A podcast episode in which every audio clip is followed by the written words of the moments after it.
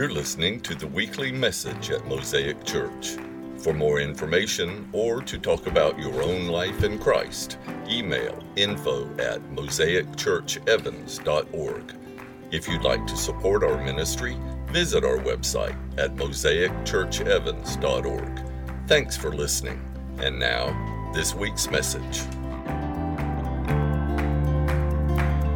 Last week, Mark started us off. He, he showed us the, I talked about the majesty that was born in something as average and as rustic as a manger. And today I want to talk about the wonder, the awe found in the choice of God to in, in, inhabit or invest something as uh, personal to us as a human body. The whole idea of welcoming the mystery, it seems to me that's a good way to draw this year to a close as we welcome in the Christmas season. And the reason is a lot of these last couple of years have been mystery. Amen? um, there's just been a lot more questions than answers in the world that we now inhabit. When will this be over? What's my next move? Where should I put my energy right now? This was an incredible move of people just to quit their jobs, to quit them on Facebook or on social media and tell their bosses about it later. Um, there's a, a, an article that I read on Friday said it this way Uncertainty has always been a part of our lives in one way or another, but it's difficult to imagine a time when it's taken center stage in this many ways and for such an extended period of time. So we've been carrying these questions, and now here comes Christmas, this big mysterious uh, story about a time when God came down to earth and walked among us for the sake of our salvation. I mean, talk about mystery. But what if we were to reframe it? So it's not just one more question in the midst of a bunch of other questions, but but, but it's a perspective shift. We, we get our heads out of the same, the, the, the stale sameness of the Christmas story and out of the feels, and we see it for what it is this is what the revelation that came to me last week. Christmas is not an old story, but an eternal mystery. Christmas is not an old story, but an eternal mystery. That's where I want us to sort of settle this month. Christmas is not an old story, it's an eternal mystery. And it's given to us to reveal the life and the truth of, of, of God. So I want you to look with me at John chapter 1, who writes about this mystery so gloriously. John chapter 1, um, if you've the best way to engage the message is with the Bible, something to write on, something to write with. So pull your Bible out, get something to write on. That, that statement should be the top of your page. Christmas is not an old story, but an eternal mystery. And then we're just going to look at the first five stories and then skip to verse 8. I mean, sorry, first five verses and then skip to verse 18. In the beginning, John writes, was the Word. And the Word was with God. He is trying so desperately to explain this mystery. In the beginning was the Word, and the Word was with God, and the Word was God. He was with God in the beginning. Through him, all things were made. Without him, nothing was made that's been made. In him was life, and that life was the light of all mankind. And the light shines in the darkness, and the darkness does not overcome it. So God presented himself in a, sh- in a shape that we can understand, wrapped himself in skin we could touch. Jesus was the Word made flesh, an explanation with skin on of the mystery of God. In fact, I think that's a good definition of the word incarnation, which is the you know, big word to sort of explain this coming of Christ. Incarnation describes um, how God came to earth in human form. The incarnation happened so that the mystery of God could be explained in human terms. The incarnation uh, of, of explains how the mysteries of God came to us in human form. An explanation with skin on. Jesus is God in a body. just the right size, given at just the right time. The wrapping was flesh, the gift inside was the Word. Jesus is the Word made flesh. And John tells us in the opening sentences of his book that his Word was with God from the very beginning, which means that Jesus was not an afterthought of God. He's not God's last minute Christmas gift. Nor was he someone that we humans tried after the fact to stuff into a box called Messiah so we could wrap the concept up in nice, neat terms. You know, that's a tendency. We want to wrap Jesus up according to our own needs and on our own terms. And so we, we, we grab one piece of him. Maybe you like the fact that Jesus was a good teacher, that that um, he told good stories and the morality he taught was good. Or maybe you connect with Jesus, the, healing, the healer, with the, or with the compassionate Jesus, the one who could not walk past the least among us without noticing them. Maybe for you, it's the suffering Jesus, the one who did not forget your sin and shame, but gave himself to cover it. All these are legitimate faces of Jesus and honest ways of connecting with him. But beneath all of that, much broader than all of that, is the grand mystery which has been prepared for us from the beginning the Word made flesh, God with us, truth and grace in a person. Thomas Merton is one of my spiritual heroes. He was a monk who lived in the 20th century, is probably his most well known in, in, the 50s and 60s because of all that he wrote. After living as a monk for some years, uh, Merton, uh, he, first he was a led all the novices, the new monks who came into the monastery, and then he announced to his um, to his monastery one day that he was going to become a hermit. I mean, a real hermit. I heard him talk about it on a tape one time. He, said, the, the, the, monastery needs a hermit, and so I'm willing to become one. Who says that? I mean, all the introverts in the room are probably thinking, oh, okay, maybe I can do that. Um, but he was actually called to be a hermit. And God used him as a hermit. It was actually brilliant. It forced all of Merton's creative energy, all his brilliance and the faith and the thoughts of God, the hermitage forced all of that through the tip of a pen. And now, because um, he was kind of over decades or a couple of decades, wrote so much in that hermitage, we have all these volumes of Merton's prophetic wisdom on paper, and it, can far out, outlast his life. I think John the Revelator, the, the John who, who saw the revelation of God and, and wrote the book of Revelation, I think the same thing happened to him.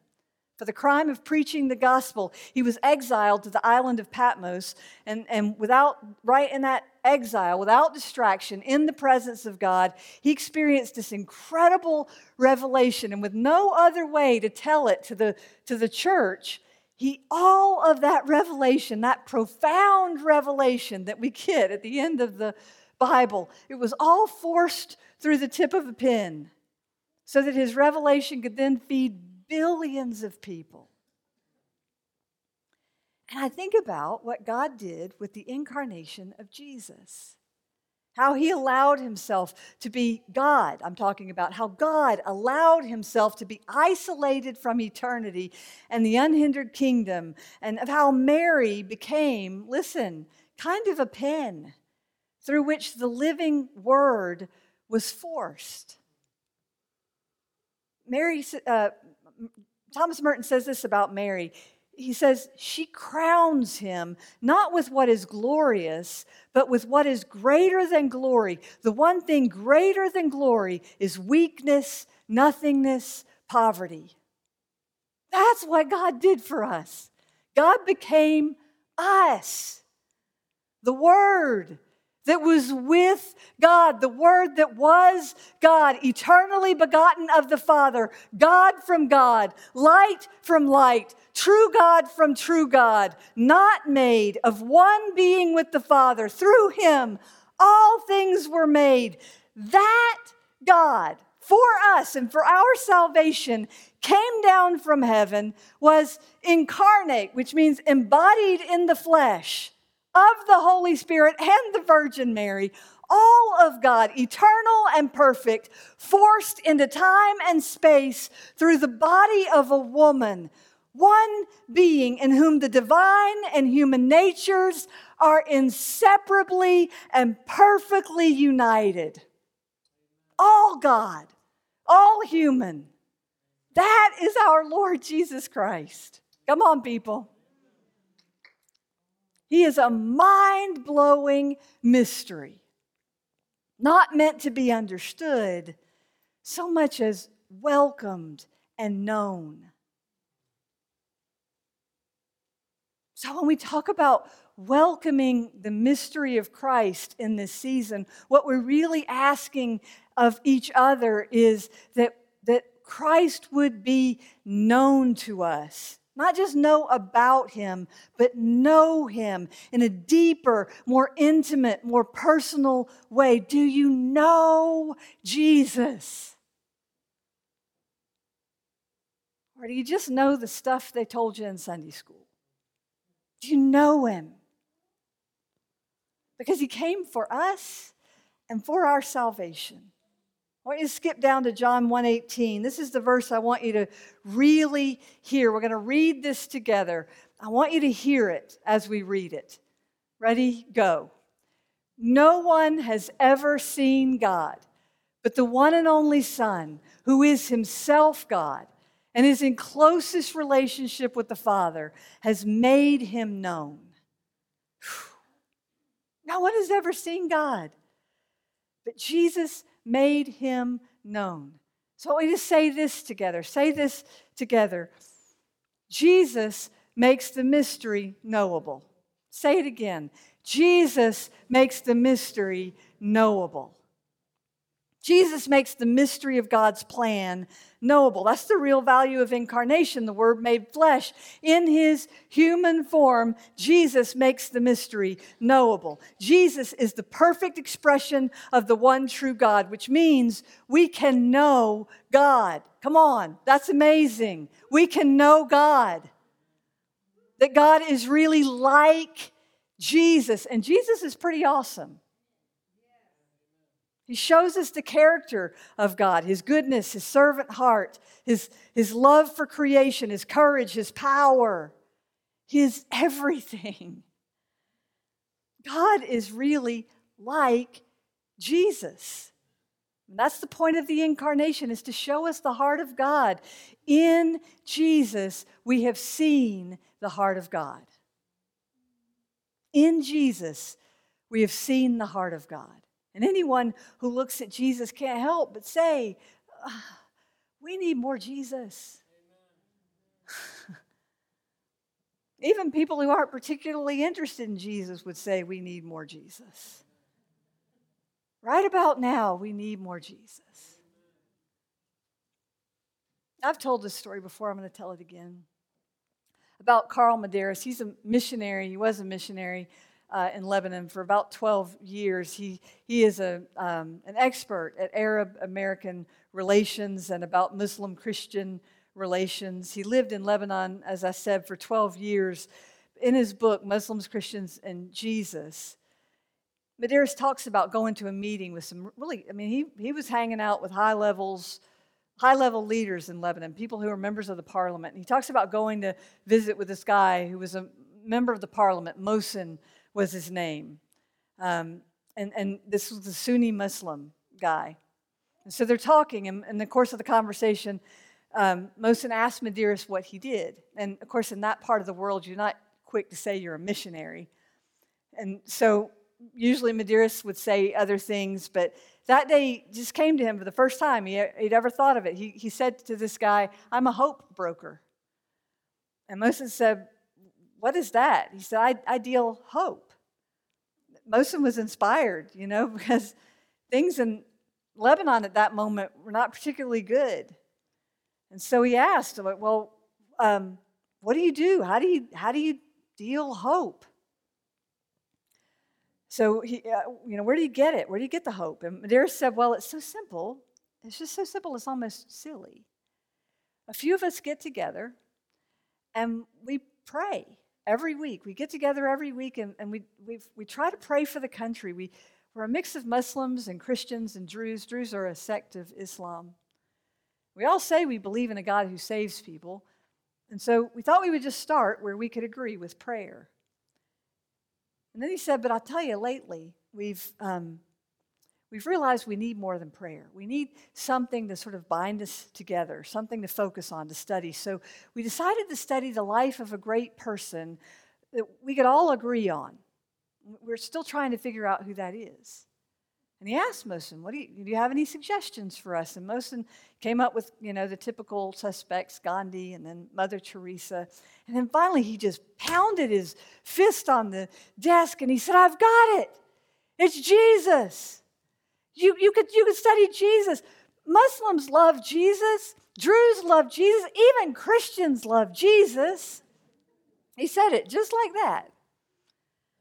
And then Mohsen asked Medearis if he would start a second group uh, with members of the Chinese, oh, excuse me, the, the, Lebanon parliament, with members of the Lebanon, Lebanese parliament.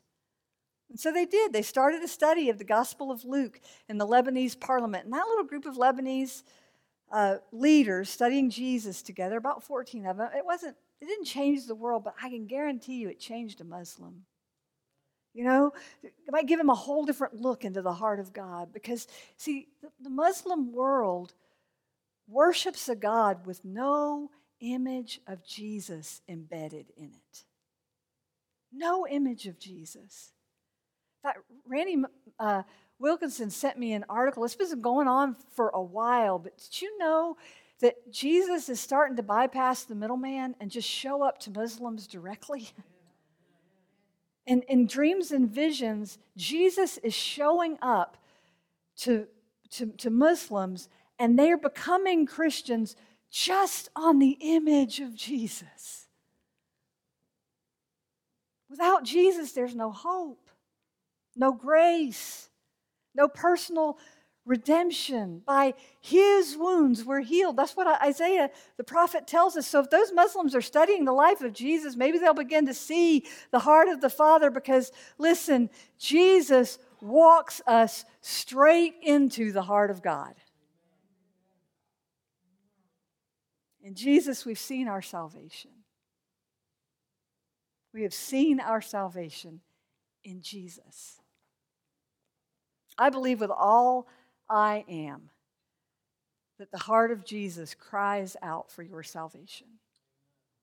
And, and I believe with all I am that the heart of Jesus cries out for the salvation of people you cry out for. And that the heart of Jesus cries out much deeper, much more passionately than you could ever cry out for people you love. The heart of Jesus grieves the wounds you've sustained. And while he's chosen to allow suffering, even within his own church, he proves his love for us by coming personally, intimately involved in our, in our redemption. Jesus comes and he touches and he gives life and he gives faith and he offers mercy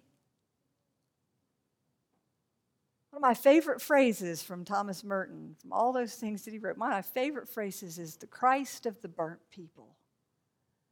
He talks about the one separated from Jesus by brokenness. For the, for the burnt people, Christ came. For the burnt people, he was burned himself, seared by the hatred of humanity. For the burnt people, he stood in the gap so he could be our bridge into the very presence of God where we now stand holy and blameless because of the flesh and blood of Jesus Christ.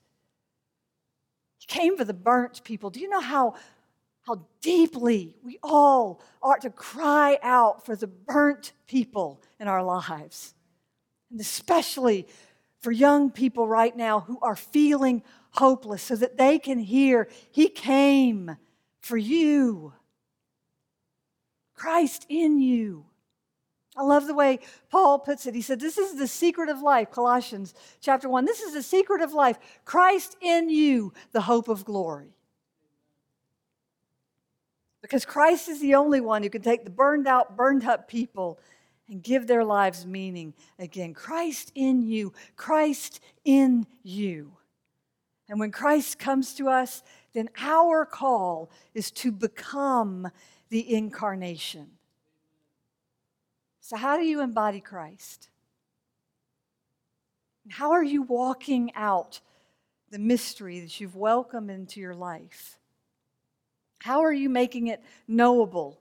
It doesn't require you to know everything about everything. Thank God for that. I think it's a dangerous way to live, thinking you know everything about everything. And that's what we've been requiring of each other lately, isn't it?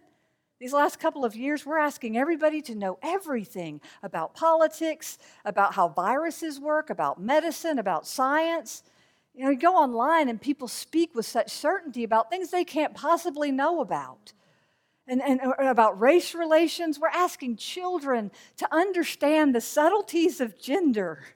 We're asking politicians to become doctors and economists, and we're asking pastors to become virologists, and anyone who doesn't know all the answers is harshly judged or worse yet, criticized. I read this, uh, I follow this person online whose, um, whose father was arrested, a pastor arrested um, for some things that, immoral things he did. And she, her faith survived that. And she says, Here's what we want from the Christmas story we want it to be clean. We want the story of Jesus to be black and white, all fitting into a nice little box. You know, the, we want our Christmas story to fit into a storebook window, a story, sorry, a storefront window, or a storybook that children read. But Jesus did not come clean. I mean, anybody who's given birth can say amen to that. Birth is not clean. Birth is on the, Jesus' birth was on the dirt floor of a cave. It had to be inglorious, dirty, painful, desperate, bloody, but there was, there was nothing clean about it. All of heaven forced through the body of a woman so that Jesus can say to you and me, I am the answer to all your questions. I am the way, the truth, and the life. I am the Christ of the burnt people. I am the heart of God. Jesus makes the mystery knowable, and if you will welcome the mystery into your flesh, Jesus invites, he says, I, I, will live in you like an explosion, and you will experience far beyond your flesh what I bring into the world. No one has ever seen God, but the one and only Son, who is himself God, is in closest relationship with the Father, has made him known. So we welcome the mystery into our lives, and then we become conduits through which the mystery flows into the world. How are you making the mystery known? Do you understand the power? Do you understand the power of the incarnation? He lives in you. He lives in you. I want to ask you to stand right now.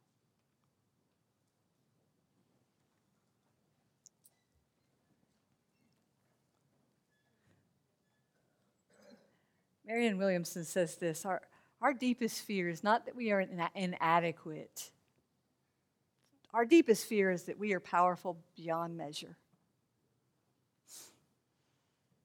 You are a child of God, and that is powerful. That is powerful. Your playing small does not serve the world. There is nothing enlightened about shrinking so other people won't feel secure or insecure around you. Do you hear me? There is nothing uh, enlightened about shrinking your life down so that other people won't feel insecure around you. We are born to make manifest the glory of God that is within us. And as we let our light shine, others come to know Not just know about, but know Jesus. So I want to ask you to bow your head and close your eyes.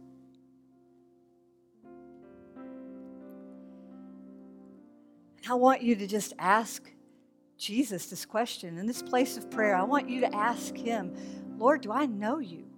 Do I really know you?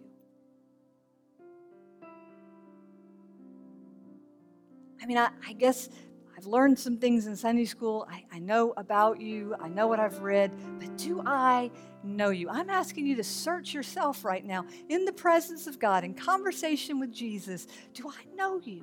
Do I know you the way you deserve to be known? Have I embraced you? Have I encountered you the way you deserve to be known?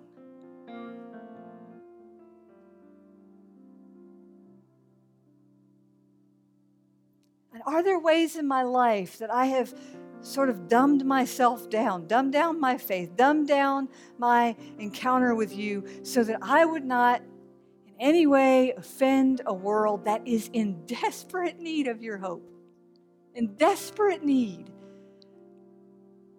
of the incarnate Word, the Word made flesh? Are there ways, God, where I have pulled back from offering a fair account of the gospel through my body, through my being, through my witness. Jesus. Do I know you? Do I know you? If I do, Lord, how would you have me bear you to the world?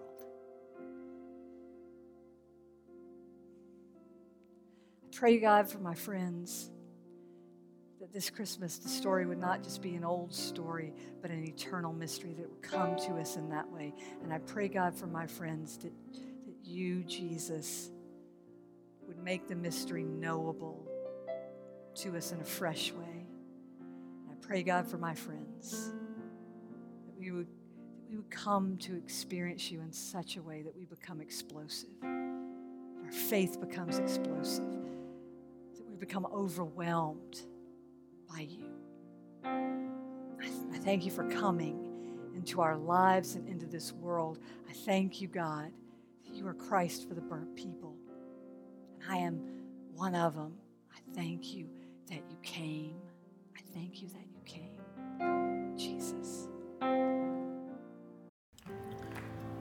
Thanks for taking the time to listen to our message. If you live in the area and are looking for a church home, we'd love to see you. Visit us or check out our website at mosaicchurchevans.org for more information. May God bless your day.